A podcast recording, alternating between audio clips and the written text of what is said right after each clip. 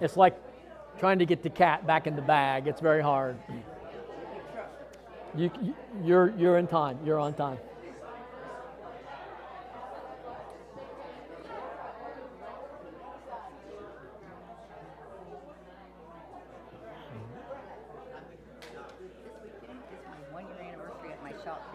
No, congratulations. And you're doing well? You guys doing well there? Good. It's only open Thursday, Friday, and Saturday. But you do enough business to stay open. Oh Makes them God. good. Yeah, that's not an easy business to. Collective and, and then I run the cleaning business. So, Yeah. yeah. A year. Can you believe No, I can't. Yeah, it is. Congratulations. And I'm because that's the kind of business that you could easily not make money at. Oh yeah. Yeah. Especially now. I don't think I've seen like any of these people myself. I know, I know. All right, praise the Lord. You notice my wife's not back to her seat yet. Nothing, no, never mind, never mind. Yeah, I did. All right, praise the Lord. I wanted to talk to you. I'll maybe get a. Rod's good to see you. Good morning. Good to see you. All right, if you have your Bibles, turn to Malachi chapter 4. I'll just probably start with verse 1. And I think this week, rather than preach halfway through my message and then read Scripture, I think I'll just read some Scripture. We'll get started that way. Boy, it's so tempting not to. I'm just ready to go. but I will. Malachi 4, verse 1. For behold, the day is coming, burning like an oven, and all the proud, yes, all who do wickedly, will be stubble. And the day which is coming shall burn them up, says the Lord of hosts that will leave them neither root nor branch. But to you who fear my name, someone say, That's me. If it's not, say it will be before the service is over. to you who fear my name. You know, the fear of the Lord is not just an Old Testament concept. Did you know that? Some people think it is. Paul talked about in 2 Corinthians 5 knowing the terror of the Lord. That's his words. We persuade men.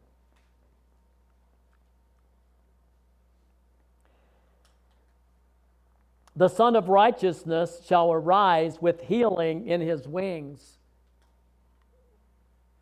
and shall you shall go out and grow fat like calves let loose from a stall. You shall trample the wicked, and they shall be ashes under your feet the soles of your feet on the day that I do this, says the Lord of hosts. Remember the law of Moses, my servant. Someone say, We're under grace.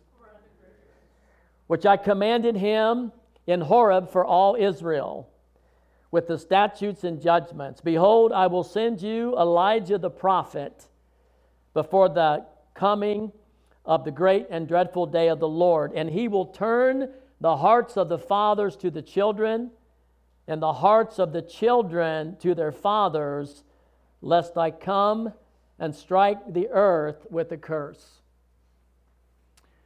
I wasn't going to leave with this, but I'm going to. I was in uh, the five and below yesterday in Pickerington, not really trying to put down a store or anything, but that's where I was. And I went to this section. Anybody ever been there? And I actually posted uh, these things on Facebook and Instagram. And I was just so amazed because there's two sections of book. One's kind of self help, and the other one, there's all these books, and they're geared for your children. Someone say, My children. They're geared for your grandkids.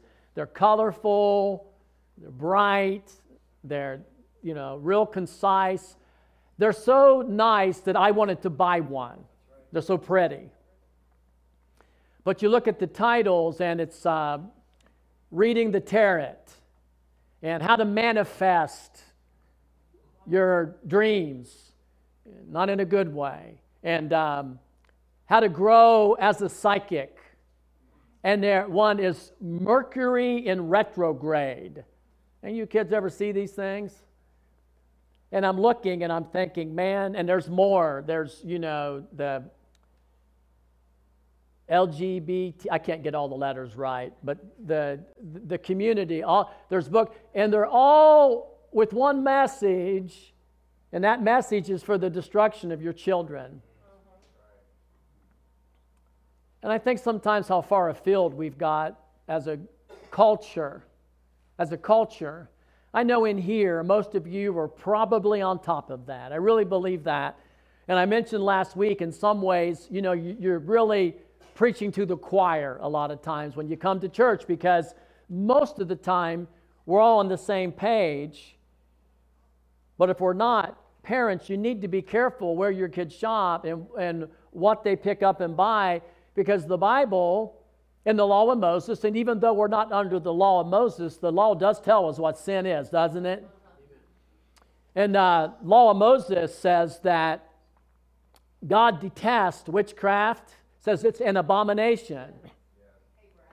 Yes. Um, there's a shop in downtown Mount Vernon, it's Moonlit Soul. Yeah. They put this post on Facebook. It's What's Up Witches, any big witches out there wanting to learn something new? May twelfth at seven, tiny bits of bewitching intro into spell casting class. Uh, No, Five dollars. no, I know on the TV or the podcast you didn't hear that, but Sister brought up in Mount Vernon they're having classes for baby witches for $35, right? How to cast spells. And there were, book, there were books on casting spells too in this pile. And there you go, right there in conservative Mount Vernon on the square. This is our communities, this is our culture, and it's our children that they're after. And even beyond that, since your kids are in church, hopefully they're learning the danger. In the law of Moses, he said that those things are an abomination. Peeping and wizards and stargazing and horoscopes and all these things. And I'll tell you why it's an abomination because demons are involved in it. Demon tarot card reading. Anybody ever, as a kid, ever do the Ouija board? Anybody ever had it have it do things? I did. It was doing stuff. Like it was that was weird, but it was really doing stuff. Guys, evil spirits get involved in that type of thing. But I will tell you that was so obvious, and I thought, wow, and I we were with our granddaughter. I was so glad because we always let her get three things at the, you know, five and below. Like, go get three things. And she does. I was so glad she wasn't drawn at all to that table, didn't have any interest in it. And it made me happy, but I was thinking about her.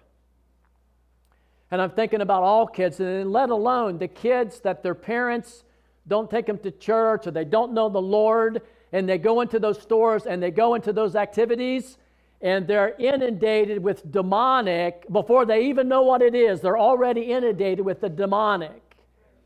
And I'll tell you something even worse is when parents give their kids a phone and they have no boundaries on that phone, no borders on that phone, and everything that I saw at the store and everything that you're it's well, yours was on Facebook, advertised on Facebook. It's all on there, and when you hand your kids a phone without any supervision, you are turning your kids over to a world of demonic activity, not to even mention pornography. Your kids, you don't even know when they're being exposed. How do some of your kids, and I know it's, it's, it's happened in here, they say right now, it used to be, I can't I don't want to mess up the statistics, but it used to be like one in, I don't know how many kids were transgender, and now it's like one in five or something, something crazy that they have that ambivalence. And it's because they're being taught, because they're being encouraged, and also kids are always looking for an identity. How many knows that? Now, if you're if you're raising your children in the nurture and the fear of the Lord, it's no guarantee that they won't take a wrong turn. There's there's because even kids that are raised good sometimes go the wrong way. But how much more kids that aren't being taught about God?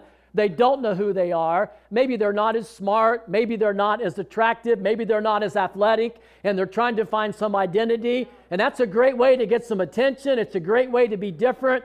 It's a great way to express yourself in all these different ways. The problem is, is that it's demonic. These things are demonic, and it actually destroys people and destroys life. You know, last week, and I went home and I listened to my message, and it's so hard sometimes to communicate because you can go wrong to the right or the left. I talked about when I talk to people that have these issues in their life, I don't beat them with the club when I'm talking to someone one on one because I want to win them to Jesus. I'm always reaching out and I love people and I want to tell them about Jesus. But on the other hand, when there's an agenda by a political organization and they're trying to get into your schools and they're trying to get into your kids, then, then you have to take a stand. Do you know the difference? Making a stand against a movement that's trying to force you into certain activities, the church has to take a stand against those things. But when I'm talking to people, I said I'm, I'm gentle with people. I really want people to come to the Lord. I'll give you another example. It happened yesterday, and this is I'm thinking about this. I was in um, Skyline with a person that, that's different than us. This person different with me and Pam were there. And our waiter comes up, and I remembered him from before. And I remembered he was a homosexual male. Now, the last time I had talked to him, I had talked to him about Jesus. And I talked to him at length, and I uh, asked him about if he knew anybody that had a church that they, they went to. And, and, had, and he said, yeah, he had had a friend. And I, his friend had actually just recently invited him to church. And I encouraged that young man uh, to go to church. And I reached out to him because I want to see him saved. I want to see him give his life to Jesus and see how Jesus can transform him. But you know, I don't remember why, and me and Pam couldn't think, but for whatever reason, I couldn't leave him a tip. And it was like I was only had cash or something, or maybe I was running and I, I didn't have my wallet, but I had cash. So I apologized and I told him I would come back and give him a tip. And so, and I don't live in Columbus, but it was about a month or two later, I went back and I he wasn't there, and I gave a lady I said, This is for this gentleman. Make sure he gets this tip. I promised him I'd give him a tip. Well, lo and behold, this is a year later. I don't know. It's a while, a lot, quite a while later. I go back in there, and he's my waiter again. Isn't that great? So I get another chance, and I said, Did you get my tip? And he said, Yes, I did, and I remember you. Isn't that good? So I, I kept my word to him. And then um, I'll just say everybody at my table wasn't on the same page, but then I did have a time. I said, Hey, I need to talk to you. And he goes, Oh, no, I need to sit down. That's what he said. And I don't, want, I don't want to get too far afield, but I said, I want to talk to you about Jesus. He goes, I knew you were going to say that. I asked him if he had gone to church, and I didn't get a, a lot, of, a lot of time with him. And I shared that so you know my heart and it should be our heart. Jesus came to seek and to save that which was lost. And that should be our heart, always, to seek and to save. When Jesus said, I didn't come to condemn, I came to save, he meant it. And yet we know that we're in a real battle in culture, and it is a fine line. So I have no problem with people standing up in culture and saying, hey, you know, don't bring that into our schools, or my kids aren't studying witchcraft, or we're not going to go that way, and standing up. But I always think a Christian should be identified primarily and predominantly by their love life, loving people, caring about people. Peter said, We're standing up in the midst of a perverse and crooked generation. Paul said, We're standing up in the midst of a perverse and crooked generation, and we are shining like lights The Christ, this is why, and I, I can't get off on this is why I hate fear and fear mongering for Christians. I know uh, certain Christians were, they, they're going to hide for the next 20 years and hide from the Antichrist. And I hate that message of fear. We should be aggressively going out into the world and letting our light shine unapologetically. Amen. When you have the truth, you don't have to be ashamed of it. And if we really know the Lord and we really know that He's real, we don't have to back down to anyone because we have the truth. We were teaching on marriage this morning. You know, the world has all these views about marriage that are not correct and they're not right. We don't have to be ashamed to say one man, one woman, a godly offspring, raising godly kids. Amen. We don't have to be ashamed of that. That's what we believe. We believe that sexual union is a priceless, passionate, beautiful thing made for one man and one m- woman, and so they can have offspring and raise a godly seed. Amen? We don't have to be ashamed of the truth. Buy the truth and don't sell it.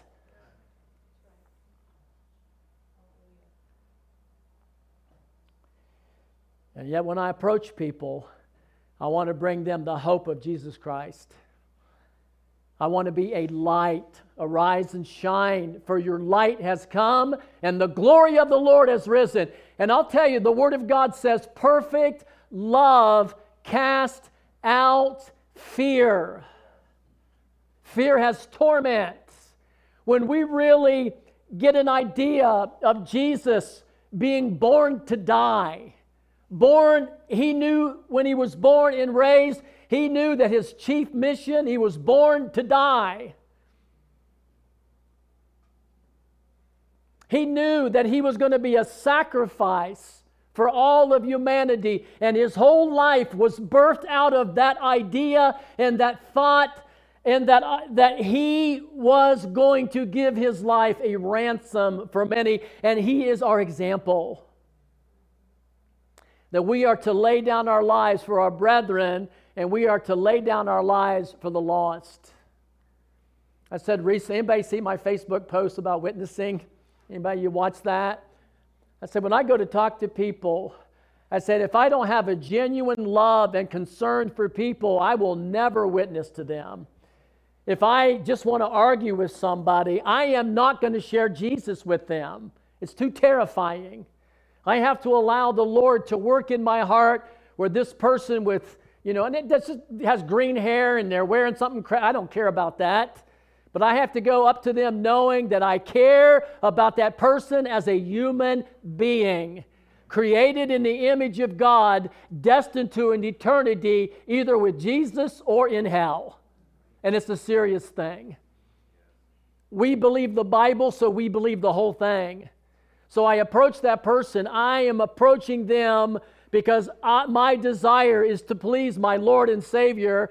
Hey, I want you to know Jesus. Look, I was worse than any person in this room, and I really believe it. You don't know the things I did. I would be so ashamed to have to tell you the stuff that I did. I'd be completely ashamed. I'm forgiven. My sins are gone, Pam. Pam, am I even the same guy I used to be? I'm not, there's a song, I referenced it by Brandon Heath. Kids, look it up. It's a great song. It's I'm Not Who I Was by Brandon Heath. I am not who I was. Brother Justin, I'm not who I'm going to be, but I'm not who I was. I know that if I keep looking at Jesus, I'm going to become more and more like Jesus. And Jesus didn't live for the stuff, and Jesus did not live for himself. Jesus is truly the man for others. Why are you reading out of Malachi talking about Jesus? Because we said last week, Charlie, a third of us are praying for revival. Anybody praying for revival? Revival starts 1 Peter 4:17, judgment begins at the house of God. Any change that's going to come, godly change that's going to come to this country is going to come because of the priests and kings that are in this room and in rooms like it all across this nation where people are worshiping a living God. And as priests, they are willing to do their priestly duty to intercede for the lost. And as kings, command, and as priests, intercede and stand in the gap for their loved ones, their neighbors, and their world.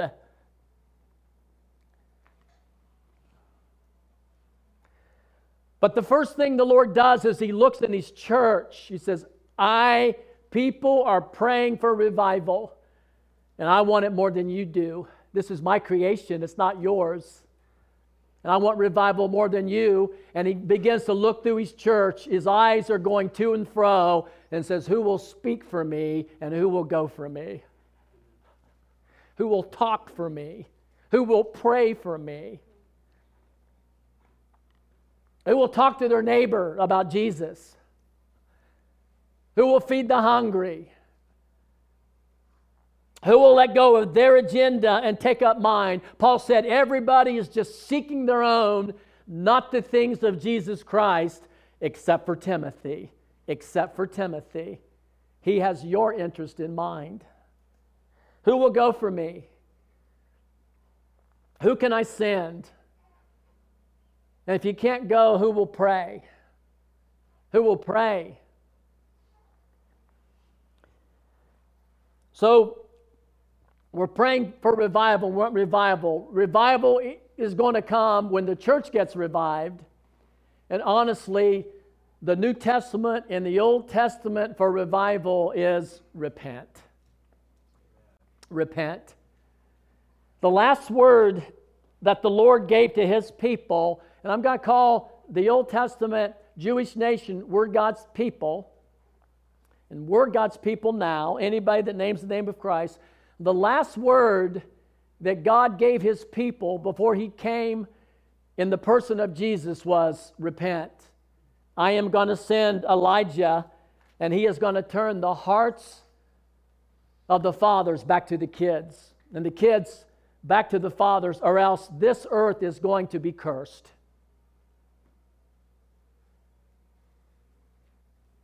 Families without a dad.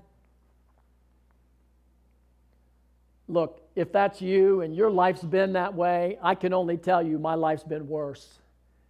I'm not clubbing you, that's not in my heart. Families without dads. I was a single parent for five years, four or five years, until Pam came into my life. That was my own doing. I, I caused that. That was my doing kids without mothers, kids with three dads, kids at, and I know from being around young kids, kids nine years old already on the internet looking at pornography. Maybe they're getting it from their parents. And these things are already out there, and it will bring a curse on any nation. Because these are the kids without a revival, without evangelism, without something sweeping, changing. We can go hide in our houses and we can go hide somewhere, but it will not change the culture. Amen. And people will not get saved. We're not going to hide. I am not going to hide. You know, didn't you sing those songs? I'm not going to hide my light under a bushel. I'm not going to let the devil snuff it out. I'm not going to hide it under a bushel. I am going to be a light. Jesus is going to be so pleased with you when you do, when you decide that you're going to have revival. The last message to God's people, we always think the message to the world is repent, and in a way, that's not true. And I can prove it even in the scriptures. In a way, you got to hear me.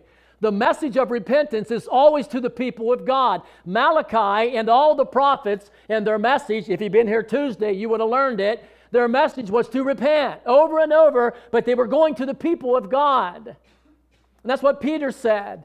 He said, if, if the godly are scarcely, uh, the Christians, believers are scarcely saved, what's going to happen to the ungodly?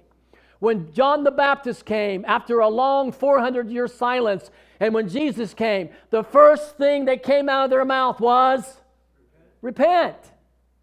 Who was he talking to? Gentiles? No, he was talking to the people of God. He said, I'm coming. and I'm coming in power and I'm coming with my kingdom. Repent. And he was healing people and he was demonstrating God's grace. He was forgiving sins. And the people were coming to him from all over. And the power of God was being demonstrated on the message of repentance. Why do we repent? Because the kingdom of God is coming in power. And there was great demonstration of that power on that message to repent. And it was to the people of God only. Jesus said, I am only come to the lost sheep of the house of Israel. That's it. My people. I'm coming to my people. I will deal with the Gentile nations, but I'm first dealing with my people. And as I've taught that book of Matthew, it's a book of promise and it's a book of judgment. Jesus, as a prophet and more than a prophet, is saying, Judgment's coming to my house. Repent and then healing and miracles and grace and God's true character to forgive, to be gracious, to have mercy was being just, there weren't, weren't any lines of who was living right. They lined up and he healed them. And he's announcing things are changing. So the message was repent. You know, and I don't have a lot of time to go into it. Peter preached the same thing on the day of Pentecost, Acts 2:38. What did he say? Who was he preaching to? God's people. God's people. In chapter 3 of the book of Acts, I'll just read a little bit. Chapter 3, he says in verse 19, who's he preaching to? God's people. He says, Repent therefore and be converted, that your sins may be blotted out, that there will be times of refreshing that'll come from the presence of the Lord that he may send Jesus Christ, who was preached to you before. Saying, repent. You notice, and I don't have time because I got to get the revelation. But if you will notice in chapter 10, when the Holy Spirit was poured out on the Gentiles, Peter didn't say anything about repenting. Gentiles need to repent. They need to turn from idols and serve God but he said, as in the middle of his preaching about Jesus, preaching to them about Jesus, before they were even water baptized, when they were standing there hearing the gospel about Jesus, the Holy Spirit was poured out right then. Read it. And they got filled with the Holy Spirit, spoke in tongues, and we were magnifying God. That was the Gentiles. Acts 16 31. Please look it up. I think it was the Philippian jailer, look it up, talking to Paul. And he said, What do we have to do to be saved? What did Paul tell him? Did he say, Repent and be baptized? They got baptized. That's the part of the thing. There's no doubt about it. They got baptized. What did he tell them to do? He says, Believe on the Lord Jesus Christ and you will be saved. And they believed, and as many as believed were baptized. Gentile repentance or non believer repentance is different than Christian repentance. It really is. If you're not saved, you need to turn away from your unbelief. You do need to turn from sin, but you need to receive Jesus. Because you, I mean, I, I'm saying this respectfully because you're dumber than six o'clock. You really are.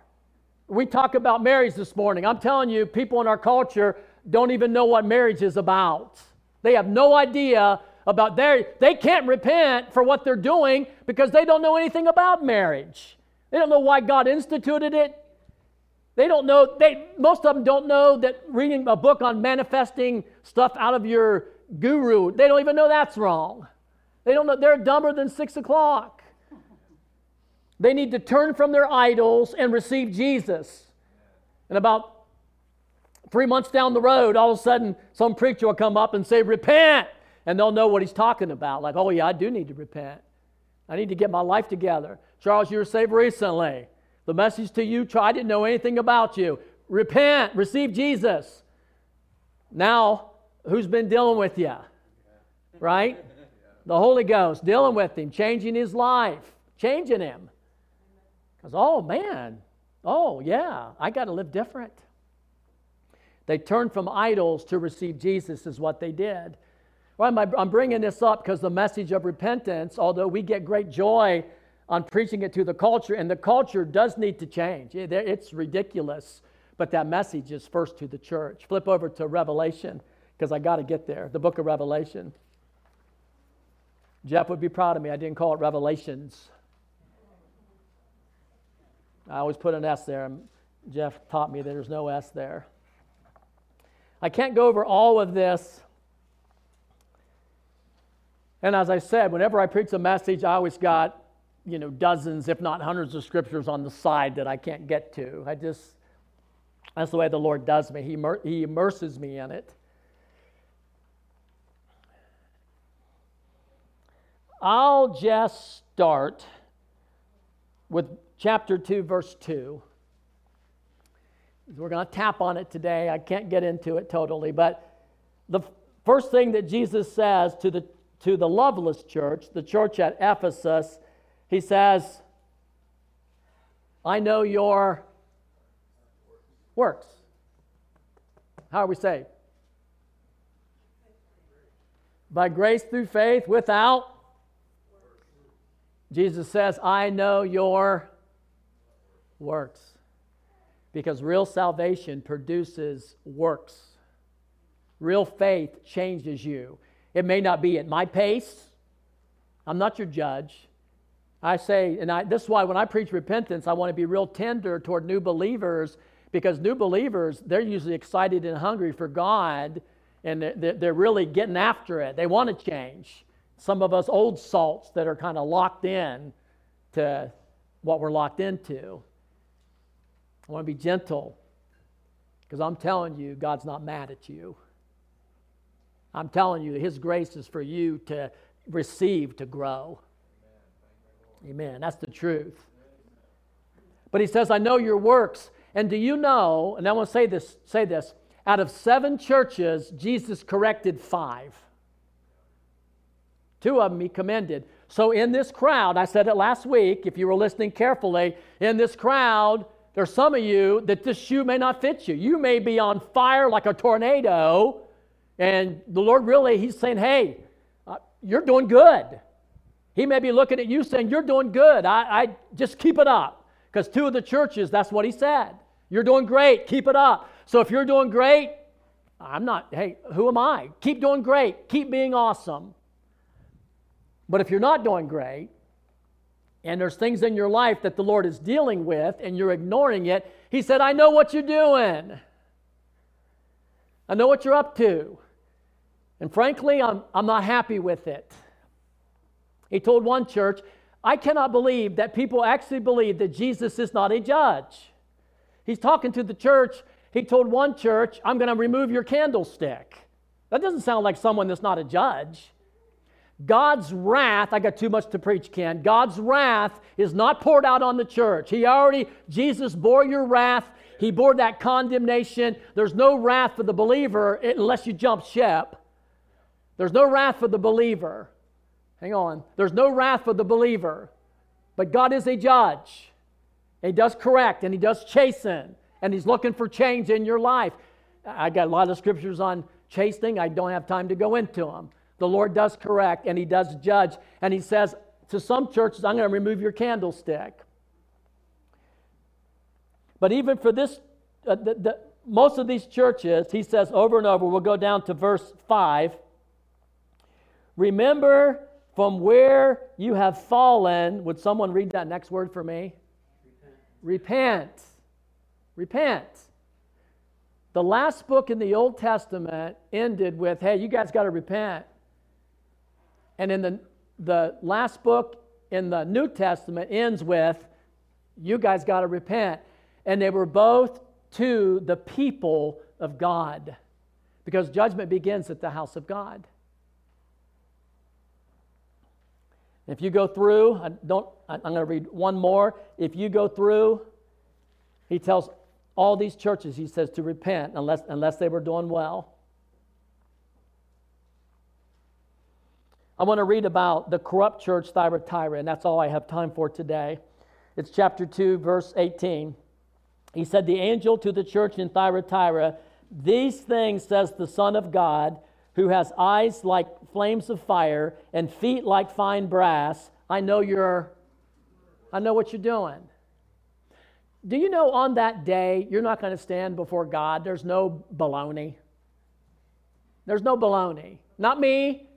I am very aware. I, Justin, I live with the, I do. I live with the awareness. I'm up here preaching to you guys. I live with the awareness. I'm going to stand before all y'all before God. And if there's any baloney, it, ain't gonna, it ain't gonna pass. Okay, I, I know that. I, I, mean, I know I live with that. Con- I'm not. I don't live in condemnation. I'm not. I don't live in like that fear. Like I live with, with respect for that idea that I will stand before God and I will answer. Um, that'll be probably our last verse today. I know your works, your love, your service, your faith, and your patience. And as for your works, the last are more than the first. Nevertheless, I have a few things against you because you allowed that woman, Jezebel, doesn't matter if it's a woman or a man, it's a spirit behind it. Just so you know that. It's an Old Testament uh, uh, example that, that Jesus is bringing in, something out of the Old Testament. She allows, calls herself a prophetess to teach and seduce my servants to commit sexual immorality and to eat things sacrificed to idols. I gave her time to repent for her sexual immorality, and she did not repent. She didn't do it, but I gave her time to. Indeed, I will cast her into a bed of affliction, and those that commit adultery with her into great tribulation, unless they of their what? Their deeds. Is he talking to his people or is he talking to somebody else? his people. He's talking to his people. There's going to be a judgment seat for believers. How many know that? And something I've been preaching for a long time, and I, trust me, I am not like if you're living right and you're good, and I, I, there's no condemnation for those in Christ. The message of repentance is for those that want revival, and they want God to draw near, and they're willing to repent and to change their behavior. I believe, I look out at you guys, to me, y'all look like angels. Y'all, I don't see, I'm not here, I don't have anything in mind about anybody in here that you're living wrong. You say you want revival, we say we want revival. The message of revival is to repent.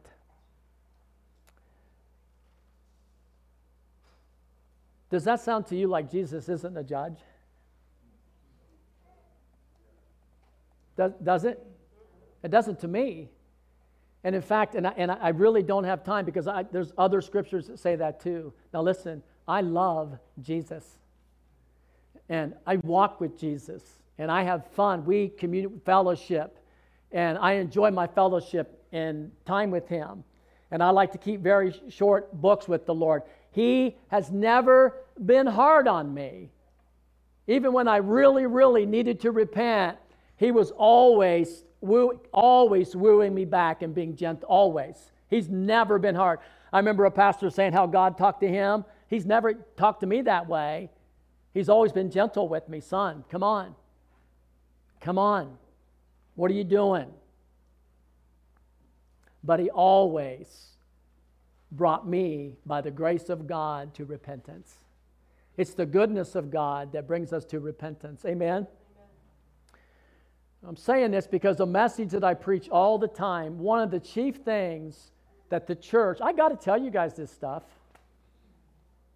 I, you can't be a good pastor and not tell people this stuff that you're going to stand before God. You can't. One of the chief things when you stand before God and when I stand before God, the Lord's going to ask you, Did you do what I was asking of you? Did you fulfill your calling in your life? It could to be a mom, to be a Christian mom, a Christian dad, could be to be an evangelist, a pastor, a prophet, could be to be a businessman. I, could be many different things in your life. Could be ministering in the church, serving in the church. There's many different things that the Lord could be calling, but the Lord has a purpose for your life and a plan. And I really believe the, the, most important thing to the Lord is did you do what I was asking you to do? Some days, the biggest thing God has for me to do is love my mom. I mean it. Love my mom. There's some days that is my calling. Mostly happens on Fridays. The call in my, make sure, Brad, you love your mother.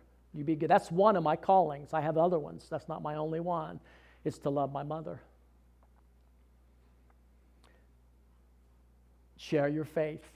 Brad, why didn't you share your faith? You know, I was nudging you. Why didn't you do it? Eh, I was lazy.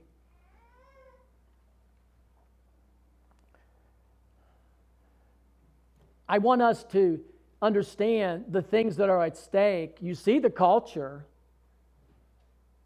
We know what's going on out there. We know the agendas. We all say we agree on those things. Are you praying for the culture? Are you praying for people? You asked me about the woman that, you know, that this morning was asked about a woman and she's jumping out of her marriage. And are we talking to people? Not beating them up over the head, but are we talking to people and trying to guide them the right way? Are we sharing our faith? What are we doing? I know many of you are.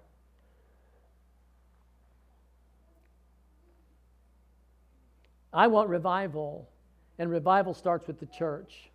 And that's taking our relationship with God seriously and honestly and saying, Lord, what did Paul say when the Lord knocked him off his horse? What did he say? Said, Who out there, Lord? He says, What do you want me to do? He says, Go to, go to Jerusalem, and I'll tell you what I have for you to do. Amen? Go to Jerusalem, and I'll tell you what I have for you to do. He spent the rest of his life finding out what the Lord had for him to do. I want revival. And I'll tell you why revival starts this way vertical with God. And some of you, your judgment day ready right now. I'm sure of it. I'm sure you're, you're judgment day ready. You're just ready to go. Maybe some others aren't. But when we get this right, right here, Lord, what do you want me to do? I want you to talk to your wife better. All right, Lord, I hear you. I want you to knock off the pornography. Yes, Lord. It's killing you and your family. I want you to overcome your fear and share your faith. That's what I made you for. Oh, yes, Lord, help me. Be merciful. What do you want me to do, Lord? I want you to serve in your church. Brother Brad needs you. Yes, Lord. I hear.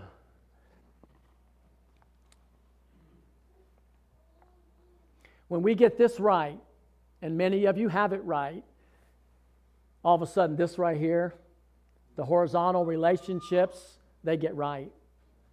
They get right. Because when you love God, you love people. People are born or birthed into the image of God. That means to me, people look like God. I'm not even thinking physically, but people look like God. John says clearly when you get this right, you're going to start loving people. You're going to care about their eternal welfare. You're going to care that Jesus cares about them, and that's going to get you doing whatever you're made to do, to live in your purpose. Let me read this scripture and I'll, I'll close. It's out of 2 Corinthians 5.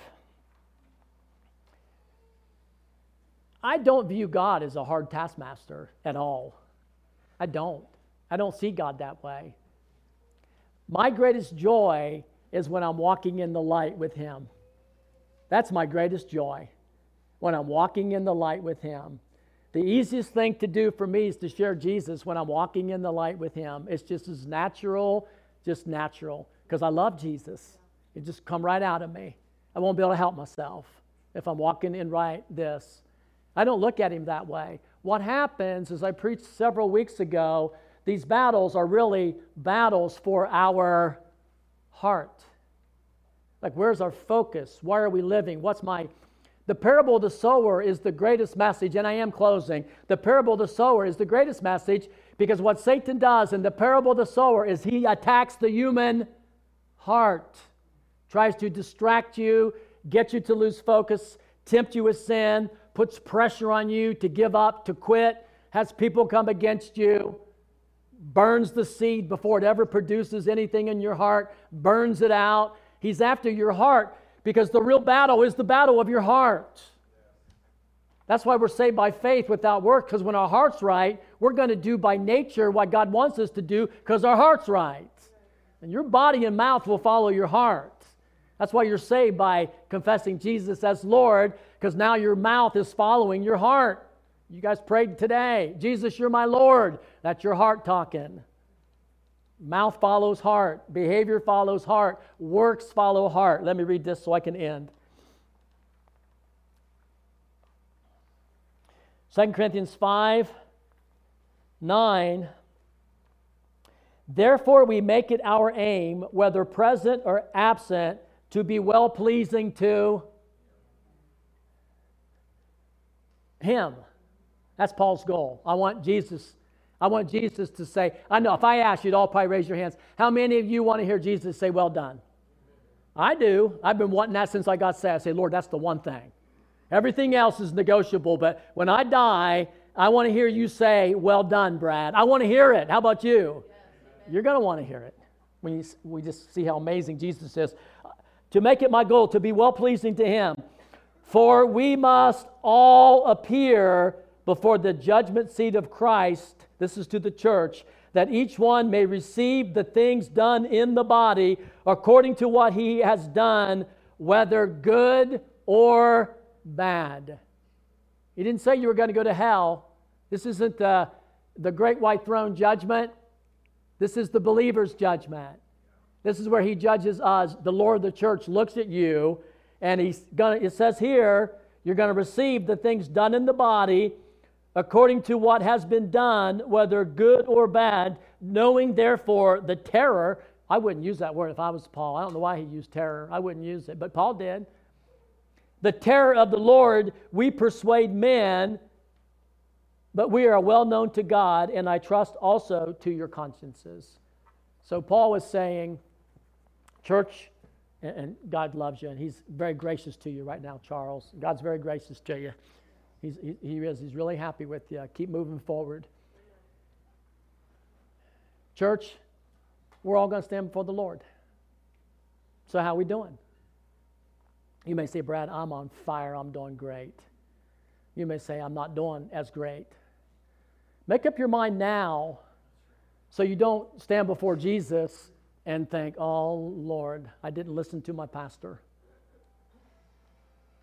Make up your mind now that the thief who came to steal, kill, and destroy your eternal reward more than your temporary reward, you still own both, re- don't let him do it. Don't let him steal your eternal reward. Don't let him do it. And don't let him. Let what one man say, don't let anyone steal your crown. Don't let him steal your crown. You got a crown. Don't let the devil steal it. So I'm going to end in prayer. Here's what we're going to do. Because honestly, if I gave an altar call, probably 90% of us need to be up at the altar. And probably about one person might walk up. So we're all going to pray. And if there's nothing that you need to repent or changes that need to be made in your life, that's wonderful. It really is. Your pastor's making them all the time. I'm making the all the time, making these changes. Okay, Lord. I haven't arrived yet. I haven't. I always got to be honest about that. I, I don't do everything I know to do. I, I really want to do better. I, I got to get with the Lord more and let Him work.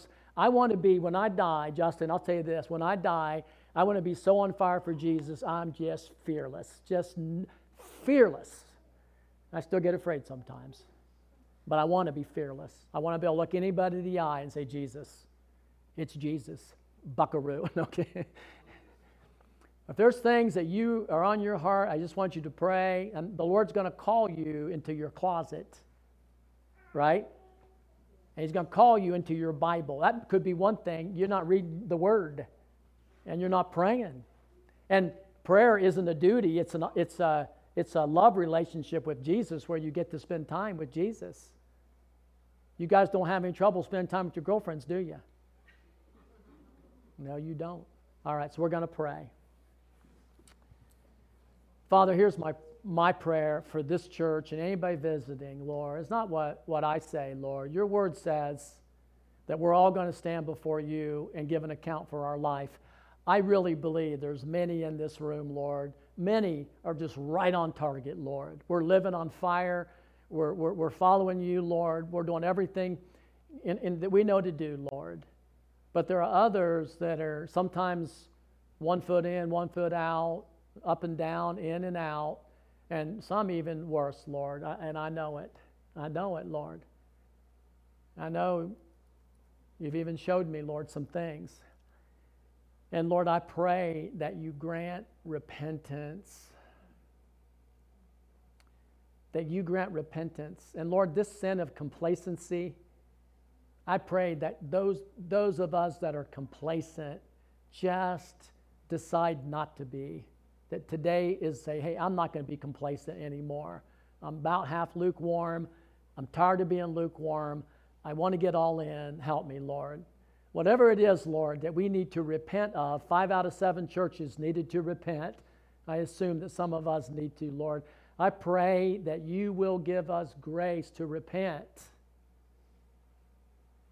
And then healing will come, Lord, on your wings. Bless your people. Lord, if we confess and repent, there's no condemnation, Lord. It's just gone. Gone. No condemnation in Christ. Bless your people, Father. In Jesus' name, amen. All right.